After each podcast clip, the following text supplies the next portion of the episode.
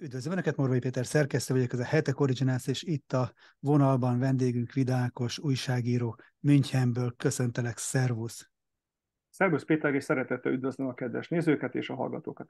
Nagyon örülök, hogy újra beszélhetünk itt a Zoomon keresztül, ugye többször nézőink eh, emlékezhetnek rá, eh, Vidákos adott németországi körképet, helyzetjelentést, és most egy hosszabb szünet után újra ezt szeretném kérni tőled.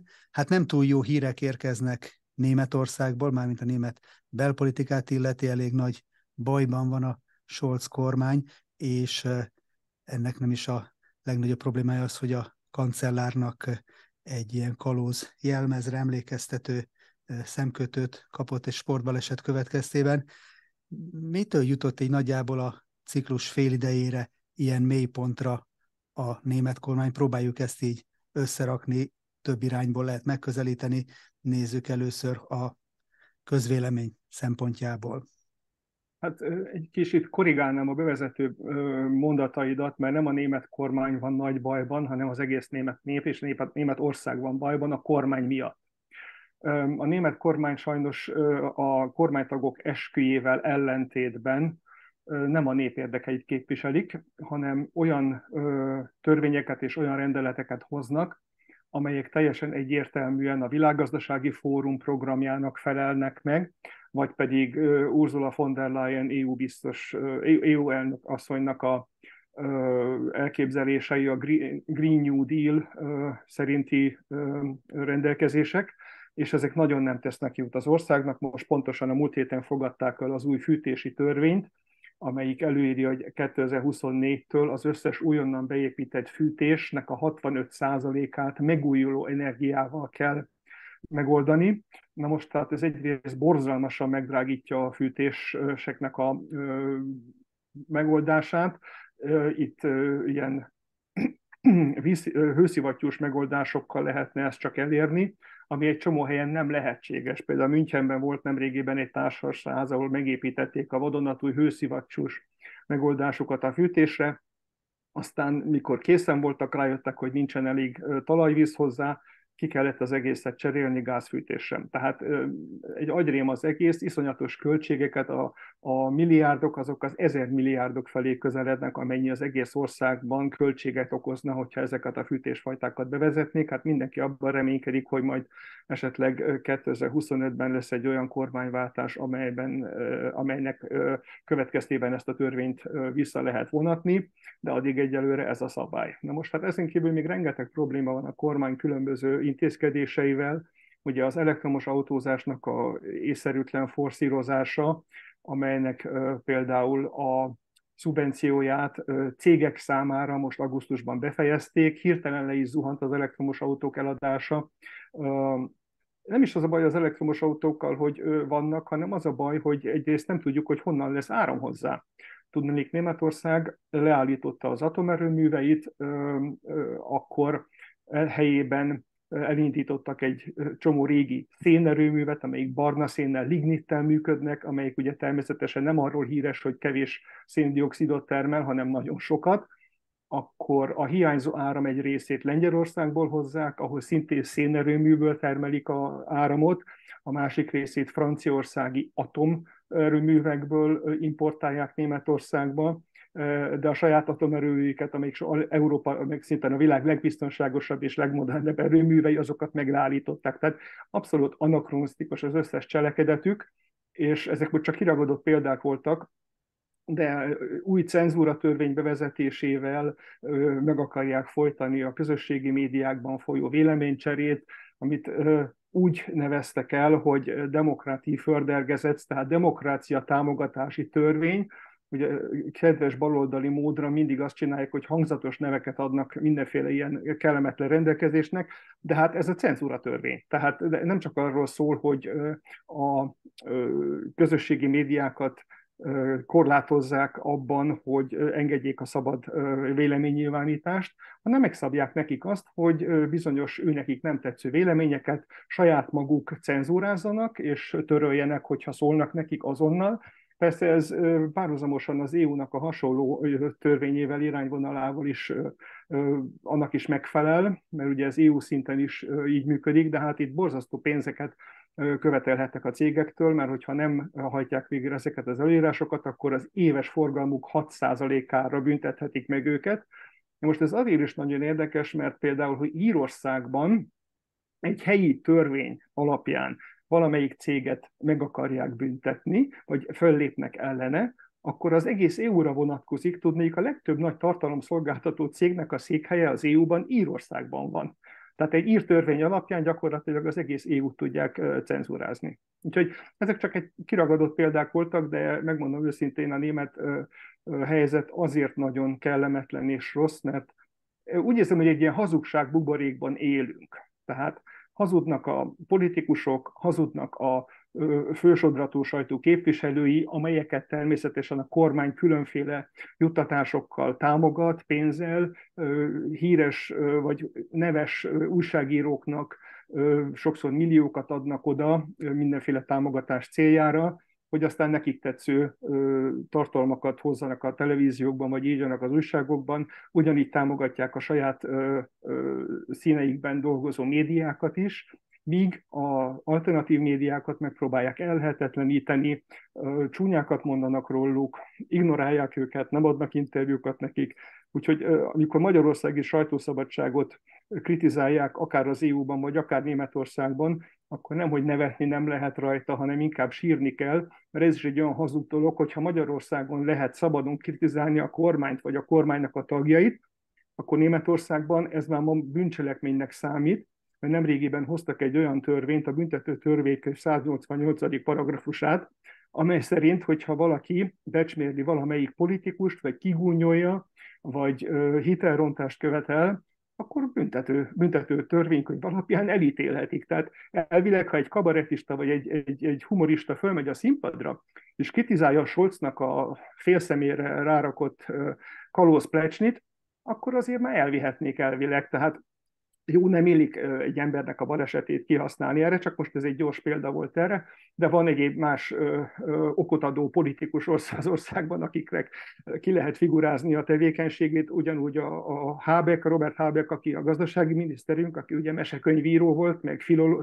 tehát bölcsész, semmi köze a gazdasághoz, nem is ért hozzá, néha különböző megnyilvánulásaiban ez ki is jön elég erősen, hogy hogy butaságokat mond, és az Alice Weidel, az AFT-nek a, a társelnöke, ez nagyon sokszor kritizálja is, aki ugye gazdasági szakember, és a, egyik nagy vállalati tanácsadó cégnél dolgozott korábban, akkor a külügyminiszter asszonyunk, a Bérbok, aki arról híresült, hogy mindenféle bakikat mond mindenhol, tehát nem, és az a szörnyű az egészben, hogy a német kormány és a német politikai vezetés nagy része olyan emberekből áll, akiknek szinte semmilyen végzettségük nincsen, nincsen gazdasági tapasztalatuk, tehát a félbehagyott egyetemi tanulmányaik, vagy annélkül és munkavégzés nélkül kerültek be a politikába, és mint ilyen nem is tudják, hogy milyen az igazi embereknek az élete.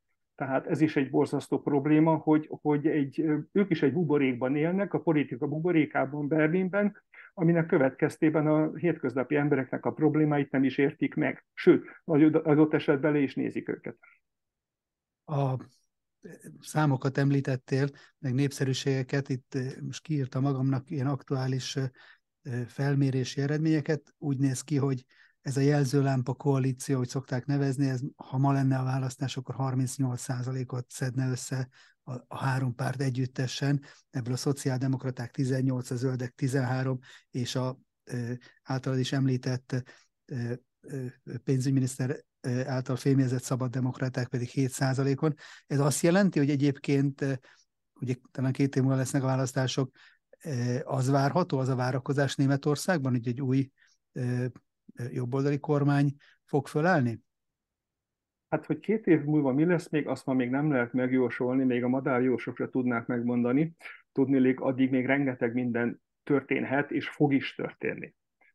Nagyon sok minden függ, hogy mi lesz az ukrajnai háborúból, akkor milyen egyéb megszorító intézkedések jönnek még az EU-tól, hogy esetleg milyen pandémián zúdítanak rá megint a világra a háttérhatalom emberei.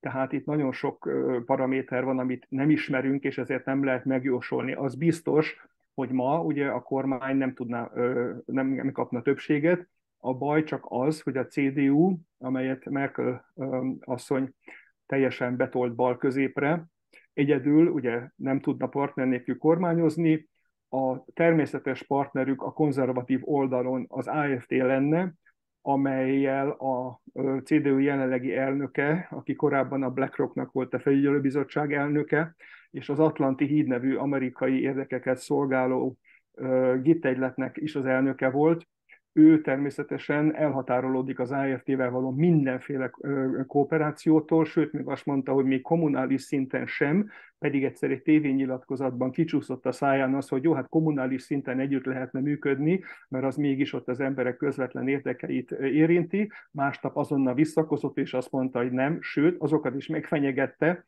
akik a párton belül megpróbálnának bárhol is az országban az AFT-vel együttműködni. Na most ez az elhatározás, ez annyira, annyira buta dolog, tudnélik, az AFT-ben van nagyon sok értelmes ember, nem lehet mindenkit nácinak nevezni, és főleg nem lehet az német lakosságnak ma már körülbelül olyan 20-22 százalékát, akik a közvéleménykutatások szerint az AFD-re szavaznának, azokat nem lehet náci szimpatizásnak nevezni. Hát hogy, hogy jön ahhoz valaki, hogy az ország egy ötödét lenézi azzal, hogy hát azok nácik, vagy náci szimpatizások, és ezt a pártot teljes mértékben kizárják a politikai közéletből. Például az AFD-nek a mai napig se adták meg a nekik járó parlamenti elnök helyettesi helyet, pedig nagyon sokszor próbálkoztak már különböző független pályázókkal is, tehát független embereket jelöltek elnök helyettesi pozícióra, nem, azért mert az AFD-től jöttek, a többi párt leszavazta őket. Tehát az az elhatározás, ez az úgynevezett tűzfal, amit a Merc említett, hogy tűzfalat húzunk magunk közé, és az AFD közé, ez egy buta dolog, mert tulajdonképpen a német lakosság ma konzervatív többséget szeretne. De valószínű a, a, a CDU az SPD-vel fog majd koalíciós kormányt alakítani megint, amit korábban nagy koalíciónak hívtak, de most már nem lesz olyan nagy, mert az SPD egyre veszít a támogatottságából. A zöldekkel nem akarnak összemenni, mert a zöldek sajnos teljesen diszkvalifikálták magukat a politikában. De, mint mondottam, két év van még hátra addig, tehát két év, 2025 őszéig még nagyon-nagyon sok minden történhet. Ami nagyon érdekes lesz majd, az idén Kelet-Németországban három tartományban lesznek helyi parlamenti választások, és ott mindegyik tartományban az AFD magasan vezet, tehát mind, mindegyik tartományban 30% fölött van a támogatottságuk, Türingiában 35%-on vannak, és ott nagyon kényelmesen tudnának például a CDU-val közös kormányt alapítani, és akkor ott, ott működhetnének együtt, de ez az elhatárolódás, elhatárolódás amit a Merz kijelentett, ezt lehetetlené teszi, nem tudni, hogy mi lesz ezekkel a dolgokkal. Én szerintem a CDU-n belül előbb-utóbb el fog indulni egy olyan mozgalom, amelyet a Verte Unió, tehát az úgynevezett Értékunió egyelőre nagyon kevés létszámú belső kis egyesületük,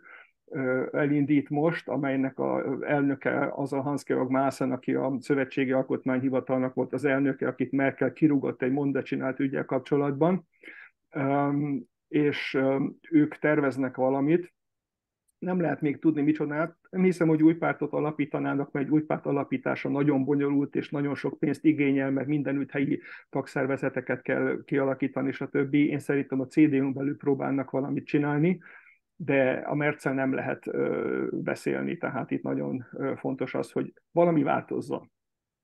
És mi a helyzet Bajorországban? Hát Magyarországban az a helyzet, hogy mostani az elmúlt két héten, két hétben történt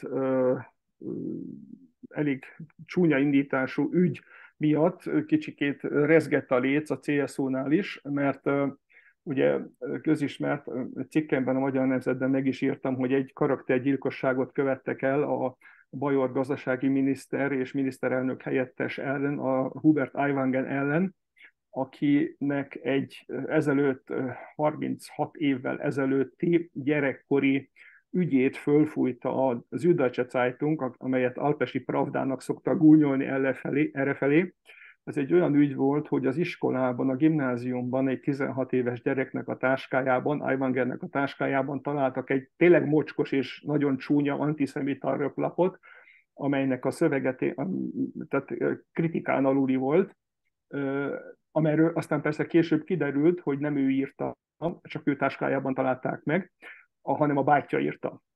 Na most emiatt az ügy miatt akkor fegyelmi ajánlást is indítottak ellene, tartania kellett egy előadást az iskolában a nemzeti szocializmusról, aztán ez az ügy elült, igen ám, de egy volt tanára, a német és a latin tanára, a Franz Graf nevű tanár, aki SPD színekben próbált indulni választásokon és a parlamentben, bosszút esküdött ellene, és már egy évvel ezelőtt próbálta az Aiwangernek a volt osztálytársait meggyőzni, hogy igen, írjanak egy két-három soros papírt, hogy hát igen, az Aiwanger osztogatta ezeket a röplapokat, és ő szerezte ezt a röplap szöveget, és stb., amit persze senki nem volt hajlandó megírni, de lényeg az, hogy ezt az ügyet az Üdöcse Zeitung most két héttel ezelőtt robbantotta ki egy pénteki napon, nem egy csütörtöki napon, hogy uh, Ajvangert ezzel megbuktassák, és az Öder váltsa le őt, mint gazdasági miniszter.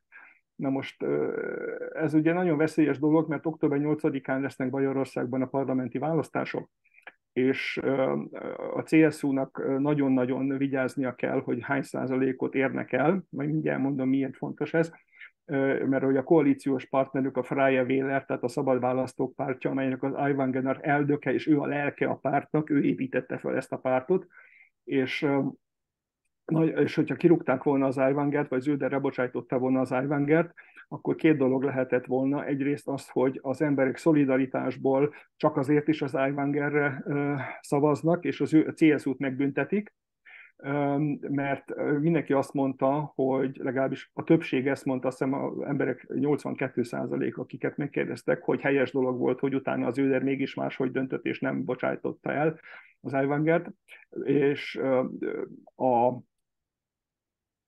az a 25 kérdés, amit Zöder föltett az Ivangernek, hogy válaszolja meg őket, azokat meg is válaszolta, persze nem kielégítően, ahogy az Zölden nyilatkozott, de hát mégis nem lehet valakit megbüntetni egy 36 évvel ezelőtti tettér, amikor még gyerekként tett. Jó, persze, oké. Okay. De a lényeg az egészben a százalékokat illetően. A ügy után kirobbant, kirobbant ügy utáni kutatások azt mondták, hogy mégiscsak a Freie Wähler, tehát a szabadválasztók profitáltak ebből az ügyből, mert az Aiwanger pártja fölugrott 11,6%-ot nyertek a legutolsó választásokon négy évvel ezelőtt, és mostan a 12% körül mozogtak a nyáron, és hirtelen fölugrott a, a szavazatuk 16%-ra, egyes közvéleménykutatások szerint mások azt mondták, hogy nem csak 14-re. Lényeg az, hogy most pariban vannak az Bajor AFT-vel, úgyhogy most mind a ketten körülbelül a 14-14 százalék közül teljesíthetnek, de ez azért nagyon kínos a CSU-nak, mert a CSU a legutolsó választáson 38,6%-os eredményt ért el, ami nagyon kevés lesz ahhoz, hogy a következő szövetségi parlamenti választásokon bejussanak a szövetségi parlamentbe, mert a jelenlegi baloldali kormány megváltoztatta a választási törvényt, és ugye a CSU az csak Bajorországban létezik, és ezért hívják őket uniónak, mert a CDU-CSU uniója az Németország szerte egységesen lép föl, de a CDU nem megy be ezért Bajorországba, mert itt csak a CSU van.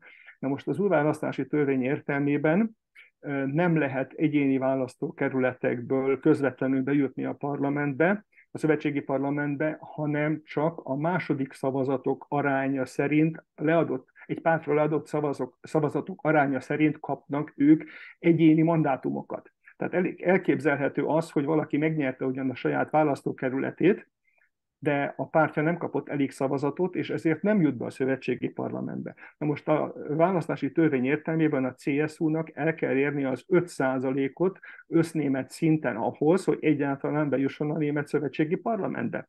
Az 5%-hoz viszont Németországra vetítve, Bajorországban körülbelül olyan 40%-ot kellene itthon elérniük. Na most ha, hát olyan 39, valamennyi körülbelül ez a pontos százalék. Most ha nem érik ezt el, mert vagy az a Freie Wähler, tehát a szabad választók, vagy az AFD elcsipeg, elcsipegetik tőlük a konzervatív szavazókat, akkor elképzelhető, hogy a CSU kiesik a szövetségi parlamentből. Na most ez az ődernek a politikai halálát jelenteni, mert azonnal kirúgnák. Én azt mondom, hogy még ha most a közvéleménykutatások rossz lesz, rosszak lesznek vagy az eredmény, most az október 8-ai eredmény rossz lesz az ődernek, vagy a CSU-nak, akkor az ődernek nagyon rossz lesz, mert hogyha most ma 36%-on voltak a legutolsó eredmény szerint, akkor nagyon valószínű, hogy a CSU lecseréli az ődert. Legalábbis én ezt lehetségesnek tartom. Vannak elegen, akik fűrészelik már alatta a széket, úgyhogy lehet az Alexander Dobrint, aki a CSU csoportját vezeti Berlinben, vagy a volt közlekedési miniszter a Scheuer, aki szintén fiatal és nagyon tehetséges politikus, vagy akárki más. Tehát vannak a CSU-ban még nagyon kiváló politikusok, akik az ődet helyettesíthetnék, de hát a nyolcadikai választás az nagyon sok mindent el fog dönteni. Ugye CSU-nak van egy érdekes magyarországi vonatkozása, és nemrég Orbán Viktor miniszterelnök említette őket, mint olyan pártot, amely 1945 óta folyamatosan eh, hatalmon van, és ezzel érzékeltette azt, hogy nem kell attól tartani, hogyha egy országban egy domináns párt hosszú időn keresztül, akár évtizedeken keresztül hatalmon van. Hát ebből a szempontból is drukkolnak, gondolom, itthonról a CSU-nak. De hogy egy, ugye említetted ezt a karaktergyilkosságot. Volt egy másik, ha jól tudom, egy másik ilyen eset is Németországban, ahol politikusok sajtó összefogva próbáltak meg nem szép szóval kicsinálni egy, egy befolyásos közéleti személyiséget. Hogyan volt ez? Hát nem egy ilyen eset volt, hanem sok ilyen eset volt sajnos. A legkirívóbb eset, ami remélhetőleg a belügyminiszter asszonyunknak az állásába fog kerülni, vagy pozíciójába fog kerülni, az a IT-biztonsági hivatalnak a vezetője, Arne Schönborn, kirúgása volt, akit a belügyminiszter asszony egy mondva csinált ügyből kifolyólag bocsájtott el az állásából, most a történet úgy kezdődött, hogy állítólag a Sönebornak valamilyen orosz kapcsolatai voltak, és ezt egy ö, úgynevezett kabaré műsorban a Jan Böhmermann nevű ö, humorista ö, egy tévéadásában hozta nyilvánosságra, de utóbb kiderült, hogy a tévéadás előtt a Nancy Faeser belügyminiszter asszony államtitkára kétszer is találkozott, vagy beszélt a Böhmemann szerkesztőségével erről az ügyről, tehát valószínűleg adtak nekik anyagot, hogy milyen esetleges vádakkal illessék ezt a hivatalnokot, és utána, ezután az adás után a belügyminiszter asszony erre hivatkozott, hogy hát a Sönebon az tarthatatlan ennek a biztonsági hivatalnak a vezetői pozíciójában, mert hogy az oroszokkal paktál, meg mit tudom én, és aztán el is bocsájtotta. Most a végén kiderült a végén, hogy abszolút, és az újságok persze erre ráúrottak rögtön, és egyből minden baloldali médium támadta az Anne Schönebornot, aki aztán ugye nem hagyta magát, és beperelte a miniszterasszonyt is, a CDF televízióállomást is beperelte 100 ezer euró kártérítésre, és a Jan Böhmemant is, aki ezt az adást vezette, mert az egész sem, ebből, egészből semmi nem volt igaz. Tehát hazugság volt az egész, csak valamilyen oknál fogva a miniszterasszony el akarta ezt az embert bocsájtani ebből a pozícióból, és kirúgta. Na most hát ez vissza fog sülni, vissza fog ütni neki mindenképpen, mert ennek az ügynek még nincsen vége, még parlamenti vizsgálóbizottság is lehet belőle, és a másik, hogy Nancy Faeser most Hessen tartományban pályázik az ottani miniszterelnöki pozícióra, tehát sansza nincsen elvileg, mert a CDU lesz a legerősebb párt Hessenben, és a CDU a zöldekkel kormányoz most már eléggé régóta, teljesen zörejmentesen. Tehát ott valahogy jól működik a koalíció, és a mostani közvéleménykutatási adatok szerint is maradhat a helyén ez a koalíció, nem lesz szükség az SPD-re. Az SPD, azt ha jól emlékszem, ehhez szemben is olyan 12 százalék körül van. Ez, ez nem lesz elég ahhoz, hogy a megtámadj, tehát az SPD egyáltalán kormány közelbe kerülhessen ehhez szemben. Hogyha onnan nézzük a német helyzetet, vagy német válságot, és talán így is minősíthetjük, akkor abban mekkora szerepe van, egyrészt hogy említetted a háborúnak, és a háború kapcsán azért nagyon úgy tűnik kívülről nézve, hogy Németország nem önállóan a saját érdekei mentén cselekszik, hanem valami fajta más NATO-atlanti elvárások szerint. Ez hogyan érzékelhető ott helyben? Németország nem önálló, nem önálló érdekei szerint cselekszik, ez egyértelmű, ha csak arra gondolunk, hogy az Antálban, észak Westfáliában két évvel ezelőtt volt egy hatalmas árvíz, ami elmosott egy kis városkát teljes mértékben, és az ottani lakosság mai napig se kapta meg azokat a támogatásokat, amelyeket a politikusok megígértek nekik, akkor ez egy elég szomorú dolog, hogy a saját lakosságukra nem gondolnak, viszont Ukrajnában milliárdokat küldenek úgy készpénzben az ország működésének a fenntartására, mint fegyverekben, amelyeket először mindig ugye kicsikét visszafogottan, kicsikét noszogatásra várva adtak oda Ukrajnának. A Scholz először azt mondta, hogy nem akarnak nehéz fegyvereket küldeni, sőt a legelső, még a utána elbocsájtott hadügyminiszter hogy azt mondta, jó, küldenek 5000 darab rohamsisakot, ami ugye röhely volt, de aztán mégiscsak beadták a derekukat, akkor küldtek ilyen tarackót, olyan csapatszállító, páncélozott csapatszállító járművet, aztán küldtek leopárt tankokat is. Tehát úgy szépen lassan, pő a pő mindig nagyobb, nagyobb, nagyobb értékű fegyvereket küldtek oda. Természetesen ugye az amerikaiaknak a nyomására és irányításával, és gyakorlatilag az ukrajnai háborút Egyesült Államok és Németország finanszírozza. Ha ez a finanszírozásnak vége lenne, akkor másnap Ukrajna megbukna, belebukna ebbe a dologba. Ugye az amerikai szenátusban rengeteg ellenállás van már a republikánus oldalról, és most már lassan a demokraták oldaláról is, hogy ezt az értelmetlen háborút hagyják most már abba, mert ennek nincsen semmiféle kilátása arra, hogy nyerjenek. Az amerikai baloldali televízióállomások természetesen mindig azt mondják, hogy jaj, az ukránok megint előre töltek, és milyen jó haladnak előre, már visszafoglalták az oroszok által elfoglalt területeknek majdnem felét, ezt mondták a napokban. Hát most, hogy ebből mennyi igaz, azt én nem tudom innen megítélni, de lényeg az, hogy Amerikában is eléggé ellenzik. Már Németországban természetesen itt is vannak ellenző politikusok, de nem a kormányban, és természetesen nem a CDU-ban. Tehát a CDU is támogatja a háborút.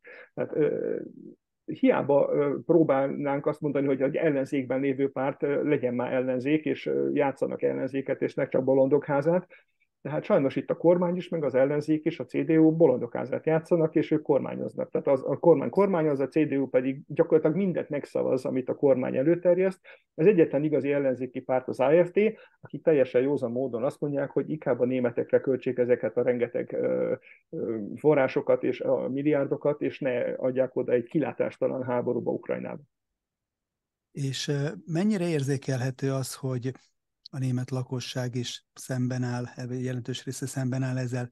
Vannak, ugye most már másfél év eltelt, vannak uh, utcai megmozdulások, tüntetések a háborúval szemben, vagy ez csak így megmarad a négy fal közötti morgolódás szintjén? A háború ellen a német nép az nem nagyon tüntető típus. Inkább csak a kelet-német területeken szeretnek tüntetésekre járni az emberek, meg hogyha őket fölbosszantják őket, vagy valamilyen érdekük úgy kívánja, akkor ők kimennek az utcára. A nyugat-német tartományokban nem igen szokás ez. Berlinben néha előfordul, hogy ott majdnem minden nap valamelyik kerületben polgárháború folyik, az antifa veri egymást a neonácikkal, mert olyanok is vannak természetesen, szóval. De az ukrán háború miatt tüntetések nem igen vannak vannak. Néha valamilyen tüntetés kapcsán megjelennek transzparensek, hogy az ukrán háborút is abba kellene hagyni, de csak kizárólag azért volt egy-kettő, de nem jellemző. És milyen uh, olyan témák vannak, amit, amit a uh, német közvélemény úgy érzékel, hogy beszélni kellene róla, de nem fér bele valahogy ebbe a uh, buborékpolitizálásba, nem arról, nem azzal foglalkoznak a koalíciós pártok, ami az emberek számára fontos lenne. Milyen ilyen ideológiai nyomvonalak vannak? Hát vegyük az élelmiszerellátást. Ugye a Green New Deal, ami az EU terve, ami párhuzamos a világgazdasági fórumnak az elképzeléseivel, amivel az egész élelmiszerellátást meg akarják drágítani, sőt részben el akarják lehetetleníteni, az Németországba is begyűrőzött itt is elkezdték a, a földműveseket arra kényszeríteni, hogy a területeiknek bizonyos százalékát ne műveljék meg, hanem hagyják szabadon, ugarosítsák. akkor itt is csökkenteni akarják a műtrágya felhasználást, hasonlóan, mint Hollandiában. Ugye Hollandiában most már másfél évet üntetnek a parasztok traktorokkal, stb., mert őtőlük meg el is veszik a földjeiket, és itt ez, ez egy óriási problémát jelent, mert egyszerűen az ország élelmiszerellátása veszélyben van. Tehát az egész EU-nak az a terve, hogy az EU-ban belüli élelmiszer ellátást gyakorlatilag bizonytalanná tegye ezekkel a intézkedésekkel, természetesen a klímaváltozásra hivatkozva, meg hogy a természetvédelem nagyon fontos, meg a méheknek legyen legelőjük, meg ilyesmi. De az egésznek az a háttere, hogy a háttérszót ö, megragadva a háttérhatalomnak és Bill Gatesnek és társainak az a tervük, hogy az élelmiszerellátást ők dominálják, és például az ő kezükben lévő szabadalmak szerinti műhúsokat etessenek meg az emberekkel, mert hogy a szarvasmarhák ugye túl sokat szellentenek, amelyik metánt jelent a levegőbe, ezért Írországban le akarnak gyilkoltatni 200 ezer szarvasmarhát, akkor itt Németországban is a vegán táplálkozást propagálják. A Volkswagennél két éven keresztül nem volt a kantinban hús, most aztán annyira tiltakoztak az emberek, hogy most egy pár héttel ezelőtt újra bevezették a húst a Volkswagen kantinjába, tehát ezek a műhúsos dolgok, ezek nagyon veszélyesek, mert több tudományos kutatás megállapította, hogy ezek egészségtelenek, az emberi szervezet számára veszélyt jelentenek, akár rákot is okozhatnak, meg egyéb más egészségügyi problémákat, allergiákat, stb. Itt emlékeztetnék egy 1975-ös filmre, amelynek az volt a címe, hogy Soylent Green, amely egy fantasztikus film volt, amit arról szólt, hogy az emberek akkor ilyen kekszeket, proteinkekszeket esznek, és az a táplálékuk, és a soylent az azt jelenti, hogy szója és lent, lentél, ami angolul lencsét jelent. Hát ennek a keverékéből növényi alapon készülő kekszeket etetnek az emberekkel, majd pedig a végén, a filmnek a végén jött a csattanó, hogy miből is van ez a keksz, hát gyakorlatilag emberhúsból. Na most Bill Gates Amerikában ma már a egyik legnagyobb, vagy a legnagyobb földtulajdonos, folyamatosan vásárolja föl a szántóföldeket is. Na most ennek a veszélye az, hogy ugye, aki, aki fizet, annak az zenéjét játszák magyarul. Ha övé a föld, akkor megmondhatja a parasztnak, hogy mit termelhetnek rajta, vagy adott esetben nem is adja bérbe, és nem termelnek rajta semmit. Tehát megint csökken az élelmiszerellátás. Láttuk a, a sri lankai zavargásokon, ott kezdték el először országos szinten azt, hogy megtiltották a sri lankai parasztoknak a műtrágya használatot. Na most hát a siankai parasztok 90%-a műtrágyával trágyázta a földjét, mert annélkül nincs megfelelő hozamuk és emiatt ugye egy éhínség alakult ki Sri Lankán, most az elmúlt hetekben elzavarták az egész kormányt, amelyik elmenekült, úgyhogy most Sri Lankában gyakorlatilag majdnem a polgárháborús helyzet van, nem tudjuk, hogy ki irányítja az országot, mert emiatt a korlátozások miatt a nép föllázott, és hát ott, ott nem sokat teketóriázok, tehát ott a botokkal, kapákkal, kaszakkal neki mennek a kormánynak és a kormányépületeknek, és lehet, láttam videókat, ahol egyszerűen tízezres tömegek rohantak oda. Na mindegy, ilyen Európában egyelőre még csak Hollandiában volt, ugye a, a traktorokkal elállták az országutakat, én tavaly nyáron voltam Hollandiában, és láttam az autópályán saját szememmel, hál' Istennek a túloldalon, hogy le volt zárva az autópálya, mert a traktorok keresztbe álltak rajta, az én oldalamon nem, tehát itt mázni volt, de ilyen tiltakozások most már lassan Németországban is lesznek, mert a mezőgazdasági termelésnek ilyen mértékű korlátja, ugye rengeteg embernek és családnak a megélhetését is tönkreteszi. És végül hadd nézzük meg azt, hogy mi a helyzet, mit, mi várható német politikusoktól Brüsszelben. Ugye európai választásokra is sor fog kerülni jövőre. A néppárt várható, hogy azért javítani tud az eredményén, várható az, hogy annak a elképzelt jobboldali hangsúlyeltolódásnak egy vezető ereje lesz? Az EU ügyekkel annyira nem vagyok otthon, de egy biztos, hogy a Manfred Weber vezette néppárt, az nem nagyon fog tudni szerintem olyan eredményt elérni, mint legutolsó választáson.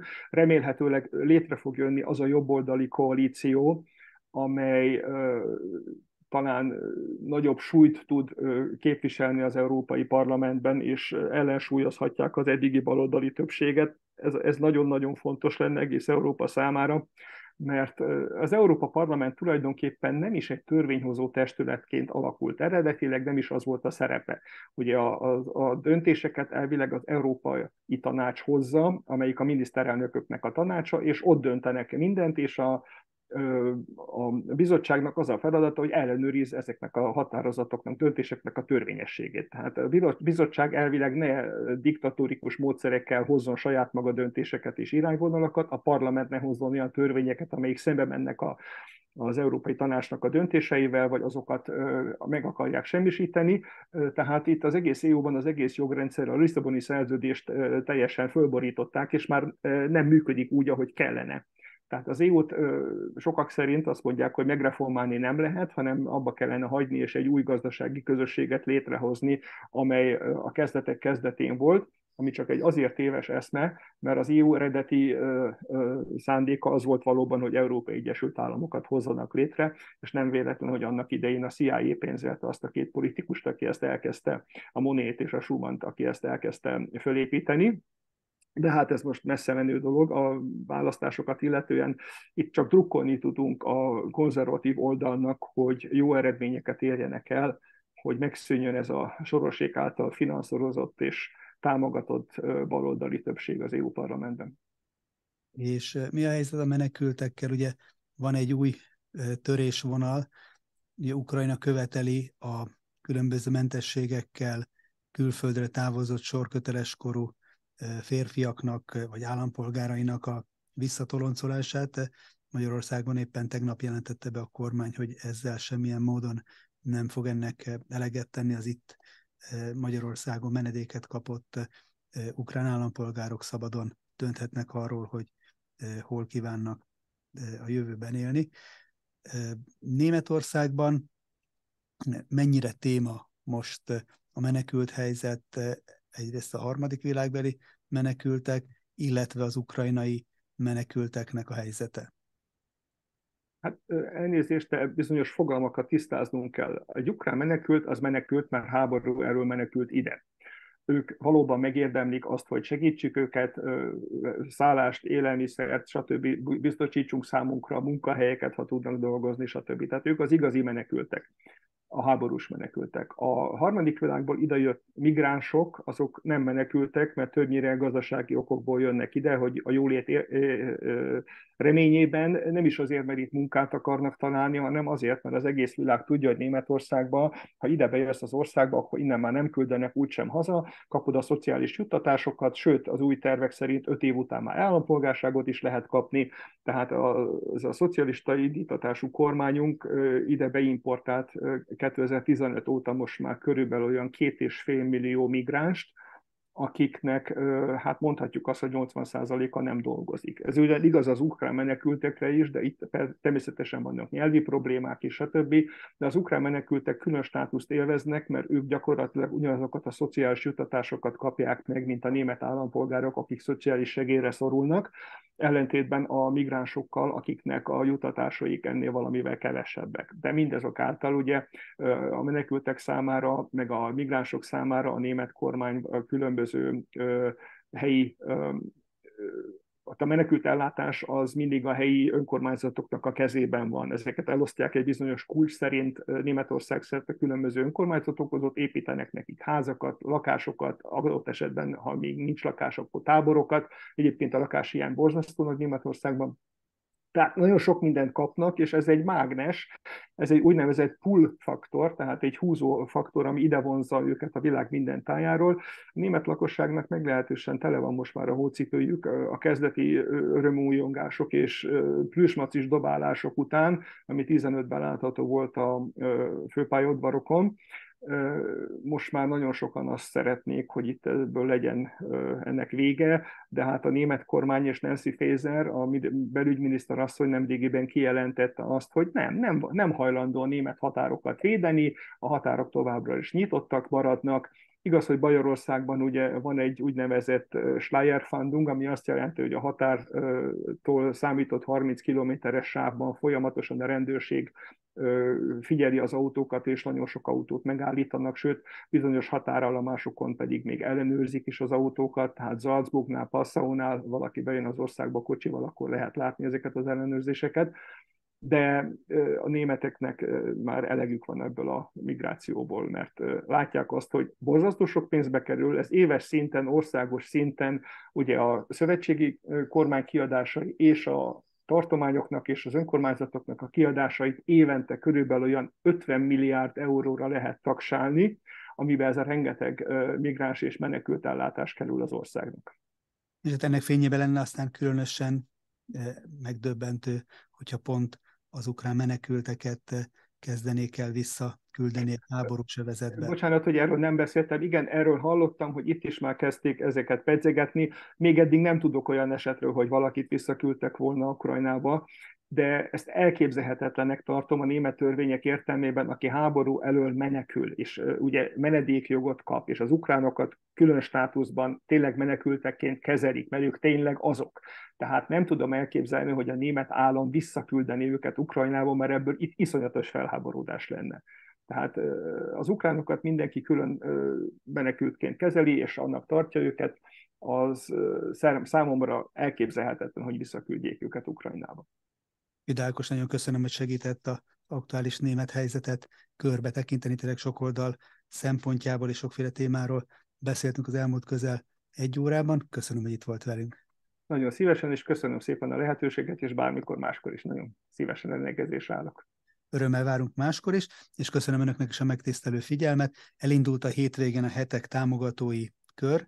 Itt a leírásban lehet megtalálni a módot, ahogy csatlakozhatnak hozzánk, és azok, akik ezen a módon, vagy bármilyen más módon, akár jelképes formában is támogatják a podcast adásainkat, exkluzív tartalmakkal. Szolgálunk, megküldjük például John Milsheimer, amerikai politológus professzornak a tanulmányát az ukrajnai háborúról, eh, és más eh, exkluzív anyagokat is fogunk, videókat is fogunk készíteni a számukra, és köszönöm a feliratkozásokat is, hogy már több mint 43 ezeren csatlakoztak hozzánk. Várjuk Önöket vissza naponta más műsorainkkal és háborúk híreivel reggel, hírösszefoglaló este, napközben pedig jegyzetekkel, rendkívüli hírekkel és ilyen tartalmas beszélgetésekkel, mint amit most is hallhattak. Köszönöm még egyszer a figyelmet, viszontlátásra.